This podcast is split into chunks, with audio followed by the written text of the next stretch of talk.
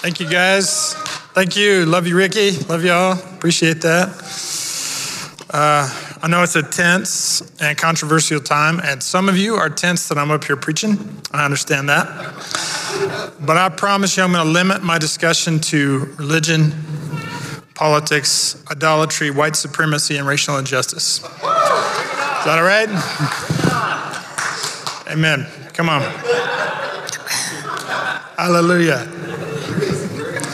I'm happy to be here. And I actually want to say that uh, a friend of mine sent me a text message about an hour ago. And she said, Hey, I sent you an email. If you get a chance to read it before your sermon, uh, I think it'd be good. And so I did, and it was, uh, it was a really good word. And one of the things she, she included in her word was a passage out of Colossians about um, how, to, how to treat each other as the body of Christ how to respond to each other, how to show love, how to show deference. And so, what I have to say tonight about these topics and issues, um, I'm directing at the body of Christ. And I want to I want to also distinguish that I feel like New Life City is a unique congregation, unlike any, any church I've ever been a part of. And I feel like the, the values that y'all possess, the things that you've uh, learned from, from Pastor Allen and the other leadership here, uh, I don't think you're typical. And so some of the stuff I say, I'll say about the American church which has its own identity and has its own uh, tendencies and it has its own perception in the public eye. And I am talking about that. It's not my intent to offend you, but I might anyway. Um, but please, please know, if you know my heart, you know it's coming from a place of love. And if I do hurt, if I do say things that hurt you or offend you, please email me, steve at newlifecity.org.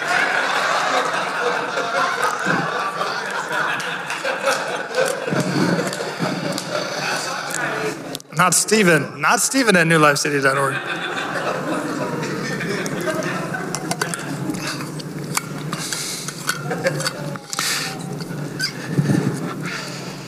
Let's pray.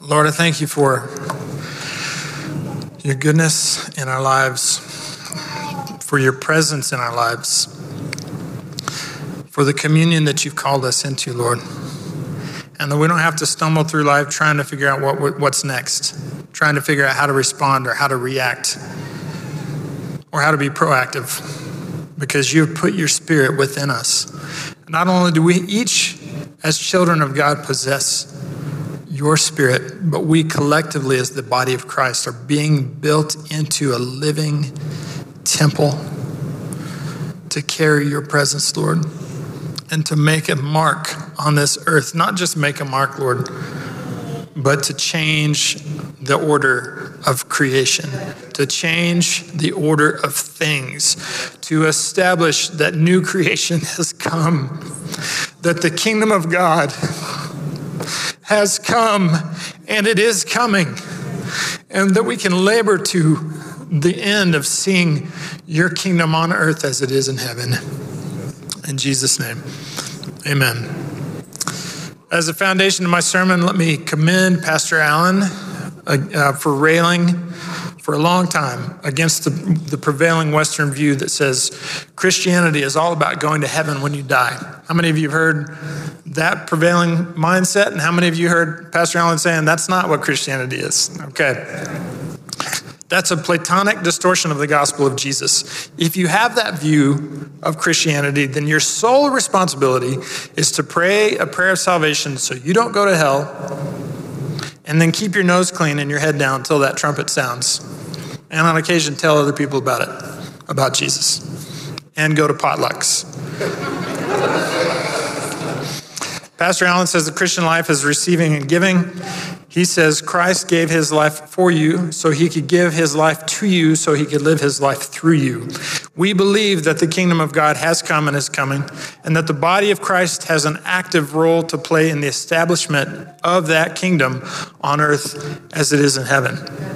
That means we have a role to play today in what's happening in the world as the church of God. The Western church, and especially the American church, made the gospel about individualism. We use the buzz phrase personal relationship with God, which is true. But in so doing, we reinforce the idea that your walk with Jesus is a private venture. We crochet, I know the plans I have for you, plans to give you hope and a future on throw pillows, not realizing that that was a word given to a people, not an individual. That's why we need a Texas Bible translation. It would say, I know the plans I have for y'all. I'll see if I can make that come to pass. Can I get an amen, y'all?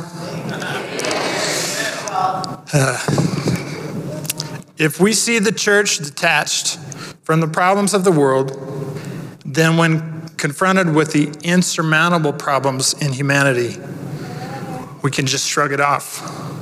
We can act like someone trying to get out of jury duty. Does anyone have a reason to be excused from this jury? Uh, yes, Your Honor. Uh, my world is not this home. I'm just a passing through. I'd like to be excused. Author Erna Kim Hackett says In this detached perspective, all scripture has been reduced to individual interactions between God and a person, even when they're actually between God and a community or Jesus and a group of people. As a result, white theology defines racism as hateful thoughts and deeds by an individual, but cannot comprehend communal, systemic, or institutionalized sin because it has erased all examples of that framework from Scripture. So if I subscribe to that worldview, then as long as I'm not killing black people or spitting on them or denying them a home loan or passing over them in a job interview or calling them ugly names, I'm good. I wasn't a slave owner. I wasn't a segregationist. I was never part of a lynch mob. When I give an account to the Lord on that great day, I can confidently say I was not a racist. I can confidently say I didn't do those things. But what have I done to undo those things? Is that my responsibility? Am I complicit? Hackett goes on to say that white Christians see America as Israel, God's chosen people with a blessed destiny. And not, un, and not like Egypt, who enslaved Israel for 400 years and built their glorious empire on the backs of those they oppressed. When we only see how things affect us as individuals, we're blind to our own villainy. Maybe you've experienced it where someone's come up to you and told you how badly you hurt them, and you're like, What? What are you talking about? And then when they explain something that you said or something that you did, you recognize, Oh, I do see. That did hurt you. It was not my heart. That was not my intent. But it, I did it just the same. And it gives us an opportunity to make it right. So we're being presented right now in a lot of ways with an opportunity to make it right. If we fail to see things correctly, we will fail to respond correctly. If we fail to recognize how others experience us, the problem continues. Danny Silk talks about uh, the definition of humility as an awareness of how other people are experiencing you, an awareness of your effect on others. Colleen talked about humility last week. That's a strong that's a strong value that we need to be walking in. Revelation 2, I'm sorry, 21 verses 1 through 8. Then I saw a new heaven and a new earth, for the first heaven and the first earth had passed away, and the sea was no more. And I saw the holy city, New Jerusalem, coming down out of heaven from God, prepared as a bride adorned for her husband. And I heard a loud voice from the, the throne saying, Behold, the dwelling place of God is with man. He will dwell with them, and they will be his people, and God himself will be with them as their God. He will wipe away every tear from their eyes, and death shall be no more. Neither shall there be mourning, nor crying, nor pain anymore, for the former things have passed away. I read this verse the other day when I was preparing for this sermon and studying, and like never before, it hit me in such a, a glorious envisioning of this. Imagine when God steps down physically to walk and to live and to dwell among us on that great day. Imagine what that's going to be like when the tears are gone and we don't have this enemy of death still hounding us and chasing us all of our lives. When there's no more fear, no more crying, no more pain anywhere. Lord, let that day hasten. If we do see the church has been called to an active participation in the work of reconciling humanity to God, then what is our role in dispelling the evil of racism? All right, slow down. Can we call it racism? The things that we've seen on the news over the past month or, or longer, but the things that have captivated our interest in this very um, interesting and intense time of human history. Some people said it was a logical leap to make this about race, and I understand. We don't know if racism was what motivated the Minneapolis police officer to kneel on George Floyd's neck for 8 minutes and 46 seconds. We most likely can't prove it beyond a reasonable doubt in a court of law. The officer wasn't wearing a Klan hood, he wasn't shouting racial slurs at George. What is plain, however, to all who saw the video is that to the police officer who knelt on George's neck and to the other three officers who did not stop the murderous act despite pleas for mercy, George Floyd's life did not matter. Black people saw that video and still had fresh in their minds the white vigilantes who shot Ahmaud Arbery to death they had in their minds the group of police officers who illegally busted into Breonna Taylor's home while she slept and shot her to death in a firefight with her boyfriend. They had in their minds Trayvon Martin and Tamir Rice and Freddie Gray and Michael Brown and Eric Garner and Philando Castile and Alton Sterling and Terrence Crutcher and Atatiana Jefferson and Stephon Clark and Botham Jean and Akai Gurley. All these in just the last eight years. Black lives that did not seem to matter. Now, I have to interject and tell you I'm not anti law enforcement. I am for people. I believe our governmental and social systems were designed to serve people.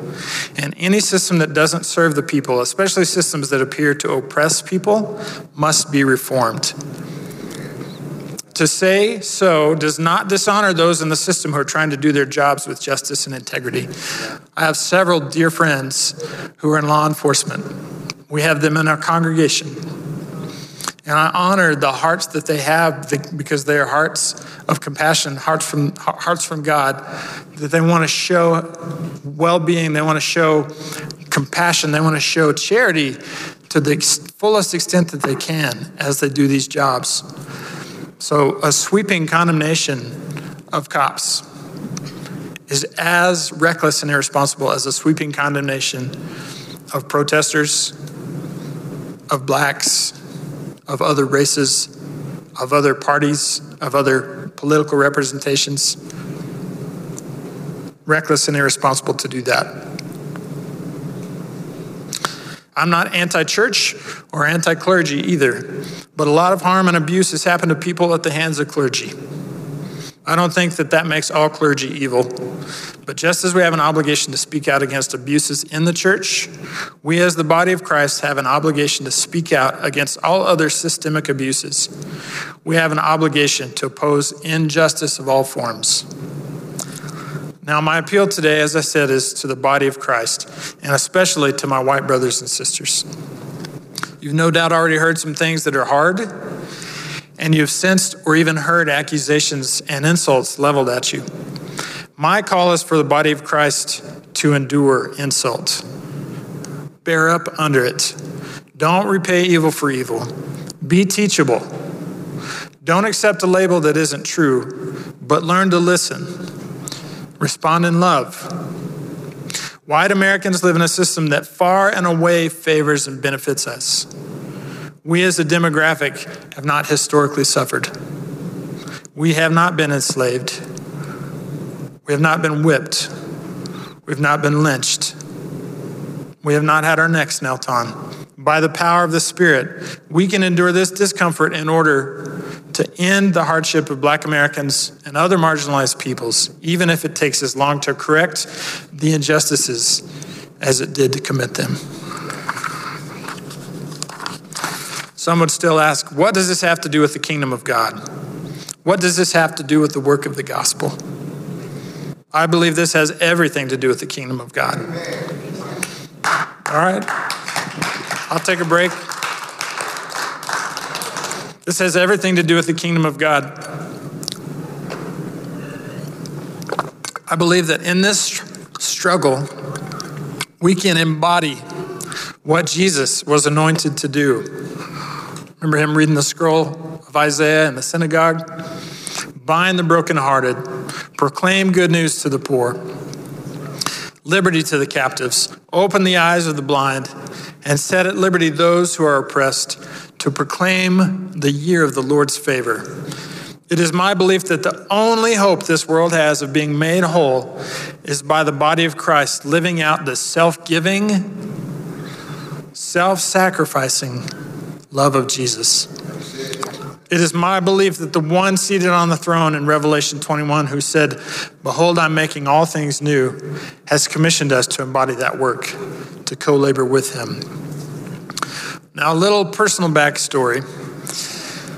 I am an empathetic person, and I know that there are people on different scales, on uh, different different spots on the empathy spectrum. Okay, I make, I'm fully aware of that, and I make allowances for that, and I understand that when I feel something really deeply and personally and emotionally, other people aren't even rec- recognizing it or registering it.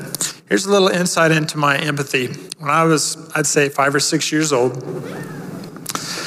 I was sitting on the steps, the front steps of my house in Austin, Texas, Round Rock. And as I sat there, you know, this is way before the age of um, occupying yourself with devices. So I just sat there. as I sat there and I looked down, I saw an ant crawling across the sidewalk in front of me, carrying this crumb that was twice the size of, of the ant and I stepped on it. I'm not, I'm, not, I'm not proud of it. I'm ashamed of it. But I stepped on it, and then this crushing agony and guilt just washed over me. And I imagined that it's Friday. It's Friday. This, that's Daddy Ant taking food home to the family. It's movie night. It's movie and crumb night. And they were going to have a grand time. And I killed that thing without mercy. And I just, I'm telling you, I wept. I, I wept. My mom ran out. What's wrong? What's wrong? What happened? I'm like, an ant, an ant. An ant bit you? No. And then I explained to her what was going on. And I don't remember her response exactly. But I know she uh, was, was both in admiration of me and a little, a little worried about me. That's what I recall. So, yes, I understand that my empathy meter might be pegging out a little harder than, than some of y'all, and, and that's fine.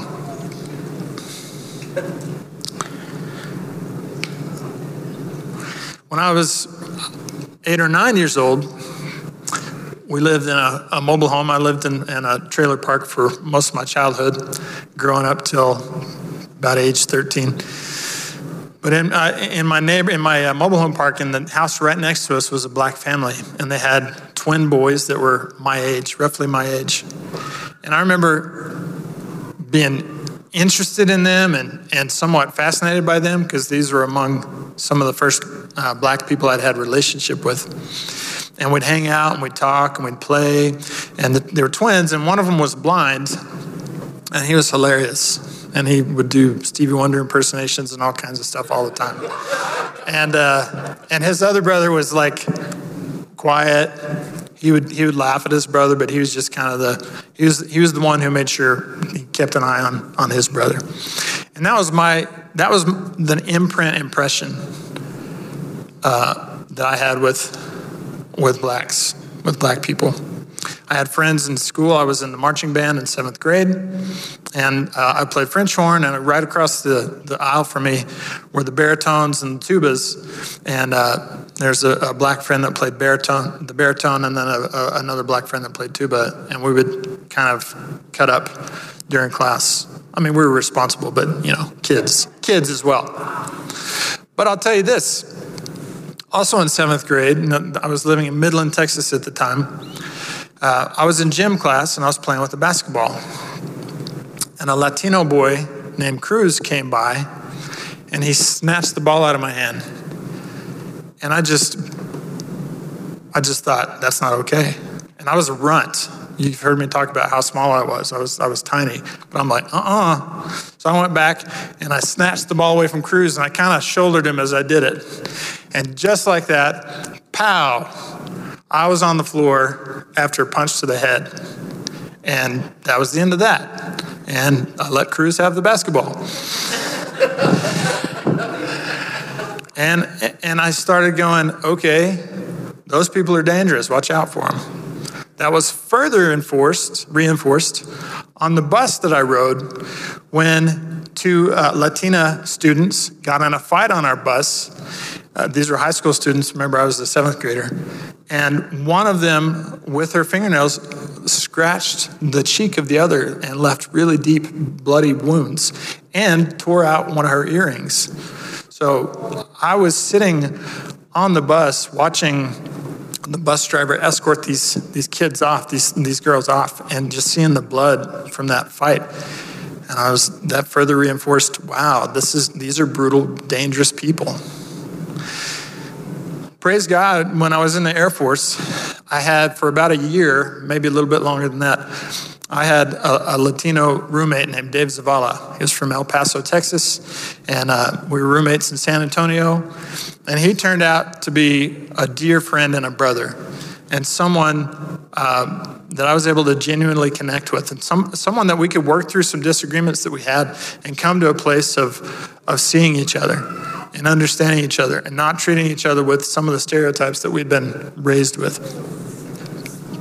We have all had experiences of racism, both as those perpetuating it, sorry, perpetrating it, and as those suffering from it. But we're now faced with a national reckoning, even a global one. We're in what I believe to be a God ordained crossroads in world history. Ricky said a couple weeks ago, you guys realize this is a setup, right?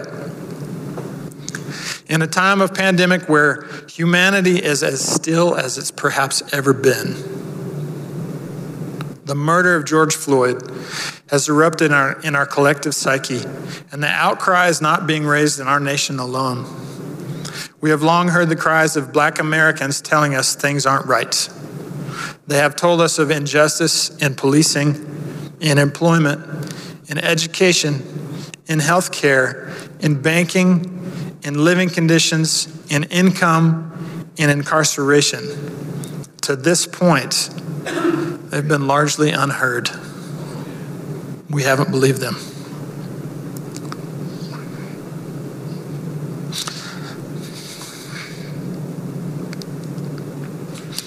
Our black brothers and sisters have been telling us, as George Floyd did, what hurts.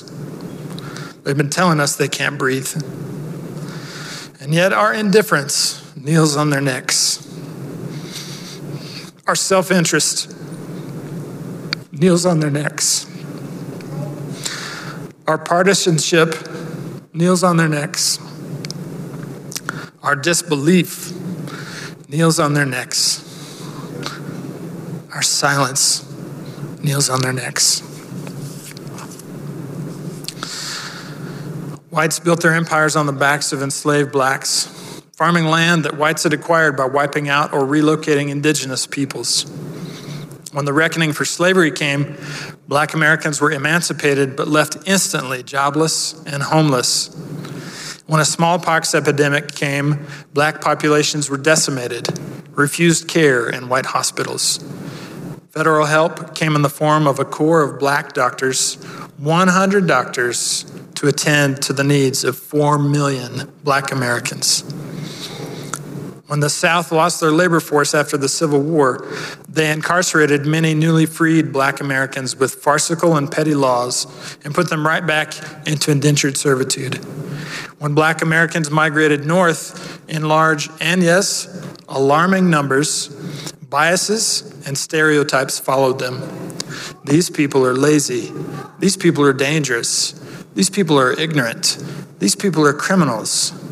Law enforcement systems were implemented to control black Americans and quell the discomfort of whites. When black Americans worked their way to home ownership, they were met with white neighborhood covenants that forbade black residents. They were segregated into their own neighborhoods where the low property values meant their property taxes could only fund inferior schools and inferior health care options. When black Americans made strides and got a taste of the American dream, they were met with murderous cruelty, as in the case of the Greenwood district of Tulsa, where a prosperous black neighborhood and business district known as Black Wall Street was literally bombed and torched by mobs of whites who killed anywhere from 300 to 3,000 black Americans 99 years ago. One black woman's account was her choice was to stay inside her burning house and perish, or flee to the streets and be shot. In the 50s, the Rondo neighborhood of Minneapolis St. Paul was the center of a thriving black community. It was systematically demolished over a period of 12 years to allow for the construction of Interstate 94, displacing over 500 families along with business and community locations. Jim Crow laws and racial segregation reinforced the notion of white supremacy. Voter rights and civil rights were fought for and won at the cost of their champions, Dr. Martin Luther King and Medgar Evers among them, being, being gunned down. In America of the 70s and 80s, the war on crime, followed by the war on drugs, resulted in mass incarceration of a disproportionate amount of black men, further cementing the stigma that black men are predisposed to criminality. Only a closer look at policies and practices will reveal discrepancies and unjust practices like possession of one gram of crack cocaine, which is a drug commonly used by black, poor black Americans, carried the same penalty as possession of 100 grams of powder cocaine, a drug more commonly used by affluent white Americans. Tactics like stop and frisk allowed police to accost people at will, with young black men disproportionately targeted minimum mandatory sentencing and the three strikes policies led to a dramatic spike in incarcerations, leading to the staggering statistic that America, while only making up 5% of the world's population, makes up 25% of the world's prisoners. To this day, the disparities of inequality abound. A 2018 study found that the average median household income of white Americans was $71,000, while the average median household income of black Americans was $41,000. A 2016 national study found that white males with only a high school diploma live longer than black males with a bachelor's degree. A 2020 CDC study reported that black women are three to four times more likely to die from pregnancy related causes than white women. That number jumping to 12 times more likely in New York City. One in 23 white males born today will serve prison time in their lifetime, while one in four black males will. What is going on? Do black Americans have all the bad luck? Are they accursed people? Are they sickly? Are they criminals by nature? Are they bad employees? Are they inferior? Are they not created equal? The question I'm most baffled by is why can't we be bothered to find answers? These are incredible questions. Why can't we be bothered to find answers? Why can't we be bothered to address these social and systemic failures? I'll tell you this part of the answer, and I get it, and I relate to this, is that we in the majority culture don't know about these problems. It's not our experience. but is it not our problem? All right, be honest now. How many of you just heard, learned about what Juneteenth is this this week? yeah, yeah. It's it's been around for a couple hundred years. Well, 150 years, and and and we're just now learning about it. Let me just throw this out there. All this talk about coronavirus and how we're supposed to handle the pandemic. You guys recognize that you keep hearing this this concern that we may be asymptomatic and spreading the disease anyway. I mean, it's, if you can spot the people that are coughing and hacking and wheezing and stay away from them, that's all good and well. But the people who don't have symptoms and are still spreading the disease, that's more dangerous. Could it be the same with racism? Uh, we can spot the, uh, uh, the, the Klans members, okay? We can, we can spot the guys that are saying the racial slurs and the obvious bigoted behavior. But can we spot the people who reinforce the stereotypes or reinforce the injustice? Are we those people? Are we asymptomatic? Let's get tested. Figure it out. See if you are. Listen. Ask questions. So, what do we do? Church, what do we do? Let's look to Jesus. Matthew 123 says, Behold, the virgin shall conceive and bear a son, and they shall call his name Emmanuel, which means God with us.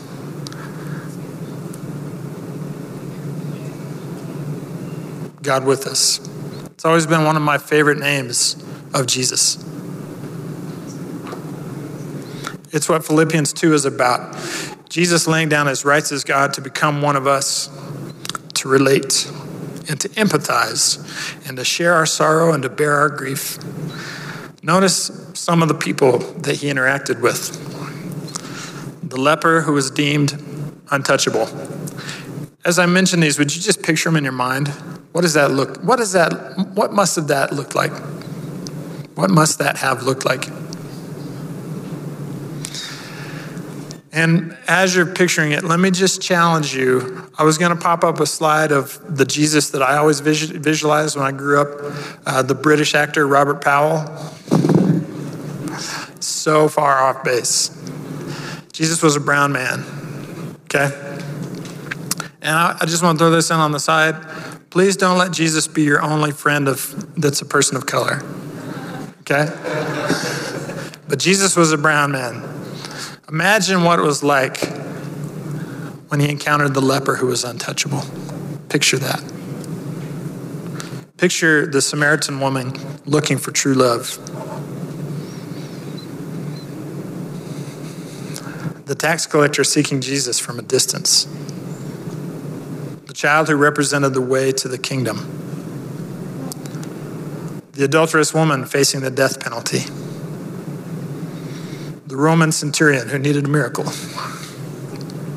the religious leader in the garden at night, the rich young ruler who wanted eternal life, the thief on the cross who wanted to be remembered. How did Jesus respond to these? He breached protocol and violated social norms. He risked his reputation. He asked questions and he listened. He was not swayed by outward appearances, whether rich or poor, righteous or sinful, powerful or destitute. He went above and beyond the requested response. He touched the leper. Of all the ways that Jesus could have healed the leper, of all the ways he displayed healing power throughout the, the Gospels, he touched the leper. He could have just spoken, but he didn't. He went above and beyond. He did not bow up at false accusations, and he even died because of them. He sacrificed his life that all may live. What keeps us from doing the same? I believe we do have some obstacles as the American church in embodying Emmanuel. One is that we don't we, we deny the problem, okay?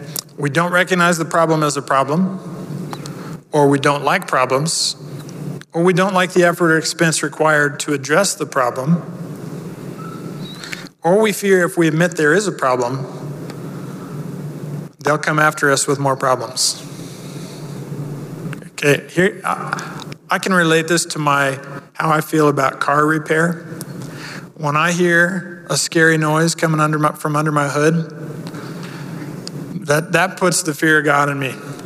And it terrifies me. And it makes me go, ah, it's probably just a cat that got stuck in there. and then I'll just keep driving until smoke or flames or other things emerge from under the hood. Another problem we have in uh, an obstacle to embodying Emmanuel is that we don't seek to listen or discern. We don't make the effort to hear the complaint, even as more voices join in unison saying something is wrong. I think that's our greatest failure. You can dismiss facts, uh, stats, you can debunk reports. People can send you an article and you go, yeah, but look at that news source. They lean this way or they lean that way. But when our own brothers and sisters are telling us there's a problem and we ignore them, that's on us. And that's a failure of, of brotherhood. We've allowed the seed of the gospel to be choked out by the weeds of nationalism and materialism. We want our treasure here and now. We want to protect and maintain our standard of living. We value our Constitution as much as the Word of God. We deify the politicians who enable our way of life. The religion of our day is self worship. Our wants, our needs, our interests are paramount. We accuse the world of that and don't see that we're guilty of it too. Another obstacle is the partisan spirit. It has destroyed our credibility as a church. The tug of war, imagine two sides tugging on the, on the rope, and in the, in the middle hangs the fate of a nation, is what we say. But really, it's the fate of our worldview, or possibly just the fate of our self interest. We cannot commend, agree with, or cooperate with those of a different party because to do so is to let go of the rope and give them an advantage, even if they're right. Because of that, we've locked ourselves into defending people and principles and even outright falsehoods that our conscience objects to. We'll sell our witness to get someone in office who represents our interests. And the loss of our credibility is a high price to pay. Another obstacle is that we fear how we'll be perceived. People may mistake us for being misguided or that we're progressive ideologues. They may think that we're partnering with a spirit of hate, which of course we should not do. They may think that we're sowing division as though the sin of division is more destructive than the sin dividing us. In 1st and 2nd Kings, we read about the high places in Israel, which were places the Canaanites worshipped gods, notably Molech. Molech worship involved sacrificing children in order for the worshiper to gain blessing. Israel's kings, with very few exceptions, would not tear those high places down. Some even tried to repurpose them as the temple was, eh, I'm sorry, repurposed them as places to worship God, though the intent and establishment of the temple was to be the sole place of worship for Israel. We have high places in our country. We have sacrificed others for our own gain and prosperity. And I'm not just talking about abortion here. Abortion is fruit of the problem, not the root of the problem. Abortion is a byproduct of our original sin. Our original sin is dehumanizing others. Our original sin could be called white supremacy. Our fathers believed that they were endowed with superiority, our forefathers. They believed that God favored the white man and blessed him with the intellect and the ingenuity and the resources to subjugate the inferior races. White supremacy justified our well documented atrocities and mistreatment of indigenous peoples. It justified our enslavement of blacks. It justified our oppression of those we deemed inferior through legislation and law enforcement. Now I've offended my wife and she's left the church. Just kidding. She's. I'm just kidding. Now listen, listen to this. This is sobering. Jesus says, When the unclean spirit has gone out of a person, it passes through the waterless places, seeking rest, but finds none. Then it says, I will return to my house from which I came. And when it comes, it finds the house empty, swept, and put in order. Then it goes and brings with it seven other spirits more evil than itself, and they enter and dwell there. And the last state of that person is worse than the first. So also will it be with this evil generation. Some say we cast out the spirit of white supremacy with the abolition of slavery. I'm telling you this if we did, it came back with more insidious spirits, harder to see, harder to cast out. This isn't a problem an earthly government can solve. Clearly, there's been historic government complicity. This is a matter of spiritual warfare. This stronghold can only come down with the weapons of the Spirit. Wherever they exist in the world, they must be torn down. Wherever these high places exist in the church, they must be torn down.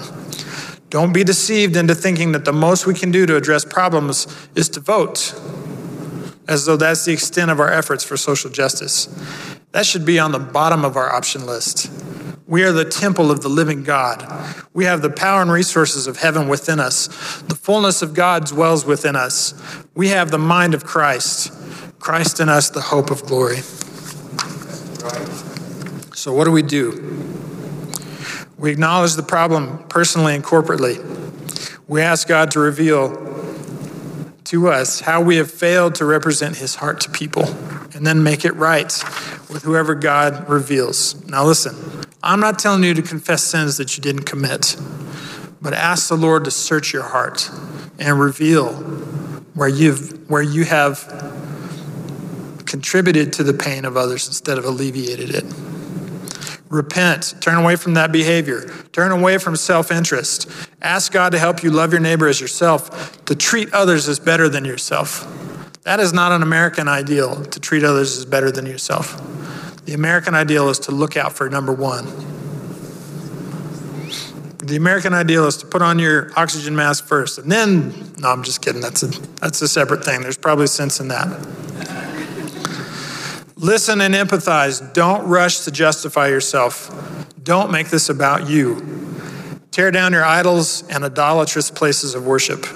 I'm preaching to myself here. Stop revering the talking heads who feed your anger and hatred of others. Turn off the news sources, websites, and podcasts that make you look at others without mercy.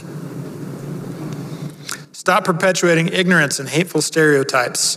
With love in your heart, confront those that you love when they perpetuate ignorance and hateful stereotypes. Do it with love. Make friends with people who don't look like you, live like you, or vote like you, not as token friends, as actual friends. Ask them about their experiences. Share a meal with them. Check in on them whenever the Lord puts them on your heart. And I heard this recently, and I, this really resonates with me. Make a personal reparations plan. We talk about reparations being systems where wrongs that have been committed are made right. Usually it's a financial thing, uh, a payment, a settlement, a lawsuit, something like that, those are considered reparations. But each of us can consider a personal reparations plan. What can you do to ease the suffering of others? How can you sacrifice from your abundance to bless those who lack? How can you use the resources and giftings you have to address the problems of those around you who are hurting and hopeless? Ask God how He wants to use you in the healing of the nations. For my part, I'm taking a long, hard look at my life and my motivations. I'm taking a long, hard look at what following Jesus looks like, what living out my ministry calling looks like. I'm counting the cost. Let's all do that. In closing, I want to say this, and i have invited my friend D. Brown to, uh, to share a song. I've, I've asked him to come and share a song that he wrote that is a lament and it's a heavy lament. But at the end of that, we're going to take communion together. And so we're going to we're going to have the elements. If you haven't gotten elements, Steve, do we have those handy? Actually, probably D and I need some too. If you haven't gotten the elements, Steve's going to be coming around with some if you haven't gotten them yet. let me say this the pandemic has prepared us for this crisis that we're in, this awareness and revelation we have of racial inequality and injustice. The, the pandemic has taught us endurance. We have learned how to sacrifice for the benefit of others. And we have learned how to use creativity and ingenuity to overcome great difficulties. The pandemic has tested the strength of the church. The revolution, sorry, the revelation of continued racial inequality will test the character of the church. May we be found worthy of our calling. What does Christ in you want to do in this moment? How does the head of the body want the body to act? Has he told you in his word what to do? Thanks, Ryan. Is he instructing us through his spirit? How does God with us wish to reveal himself to the world in this crucial time in history? Then the angel showed me the river of the water of life bright as crystal, flowing from the throne of God and of the Lamb, through the middle of the street of the city. Also on either side of the river, the tree of life with its 12 kinds of fruit, yielding its fruit each month. The leaves of the tree were for the healing of the nations. No longer will there be anything accursed, but the throne of God and of the Lamb will be in it, and his servants will worship him. They will see his face, and his name will be on their foreheads.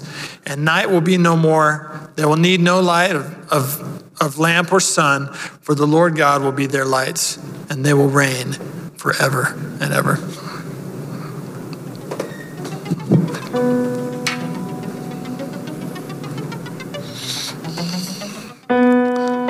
Black man, black man, in and out of trouble. Just behind your eyes, I see what lies beneath the rubble. Rain or shine, you rise. I hear the cries of generations, wishing time would somehow start again and wash away this struggle. Life to recompense for things your daddy did. Funny they ignore your years and try to call you boy to that sentence fall. Now you're a man, your latter years destroyed. From the start, they break your heart, tell you your history starts with change.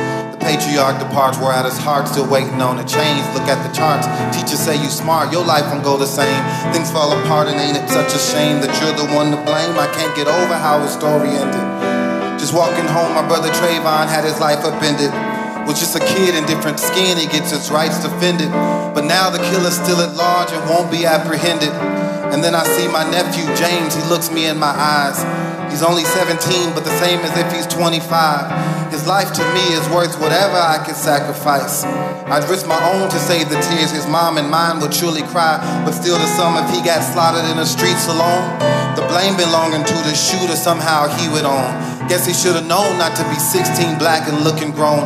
Walking home with headphones on, do-rag showing, pants too long, talking on the phone. But I know it's rare to catch a black man cry.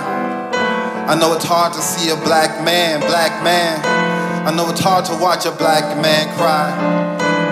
Black man cry. Don't hold your breath to see that black man's cry. He's much too hard to let the tears fall from his eyes. Used to be hard to make a black man cry. But here we are.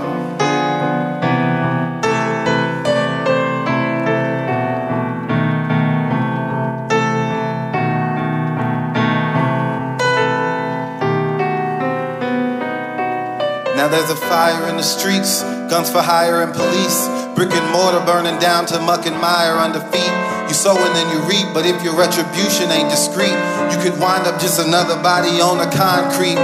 Cold Street, bittersweet, no rest for the weary. I ain't really lost my faith, but my outlook is dreary. Feeling like I'll take a stand, but subconscious is leery. Need the truth to find the answers, but I can't trust Siri. I need a break from stressing and microaggressions. I get mad, I'm confessing, but I need to get my rest and try to wake up feeling happy and go smile for the people, making sure they feeling comfy. And tomorrow, little sequel, I think about our girls, so innocent and sweet, but it can fade when they gotta learn to navigate the streets. All this pressure to be perfect and to fit into a culture that's full of vultures, trying to stay off the pole or have you seen me posters? Must find a way, but often scolded by the likes of Tomi Lahren and Ann Coulter. How she ever supposed to make it over? She gotta choose to lash out and speak vulgar or push it down until it causes an ulcer. She can feel the cold world getting colder, but the heat's still on. What you thought it was gone? You thought a black press meant that racism was dead? Every time I see a black girl body slam to the ground, it's my daughter I see grown men tossing around. Then you see a black man cry. I know it's hard to watch a black man, black man. I know it's hard to see a black man cry black man cry. Seems to be hard to make a black man cry. Let's see the tears fall from his eyes. Used to be hard to make a black man cry.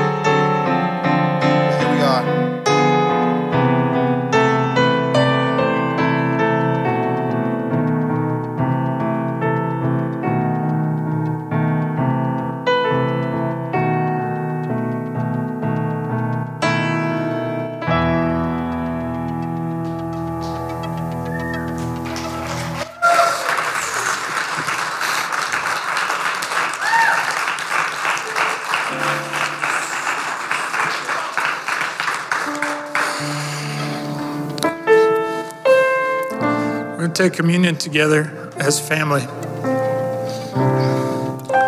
The elements that brought healing, the stripes that healed us, the body broken for us,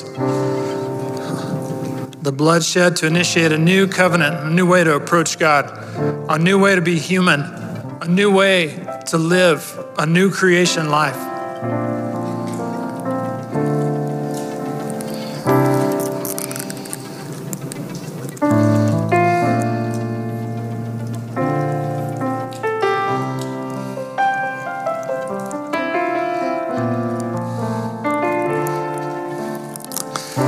Said, This is my body that's broken for you.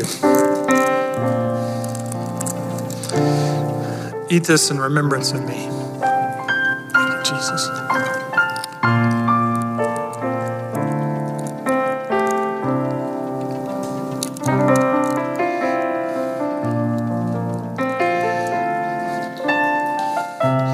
Without the shedding of blood, there's no forgiveness of sins, there's no remission. But the blood of Jesus, the very blood of God Himself, was shed for us. Lord, we give you thanks. We drink in remembrance of you.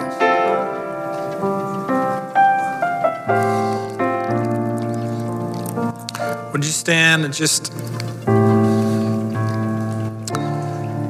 express your adoration your gratefulness to the Lord.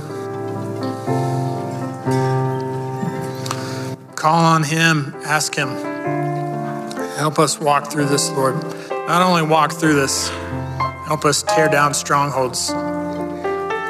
Let's worship the Lord together. Brother D is going to lead us in a song. By stripes we are here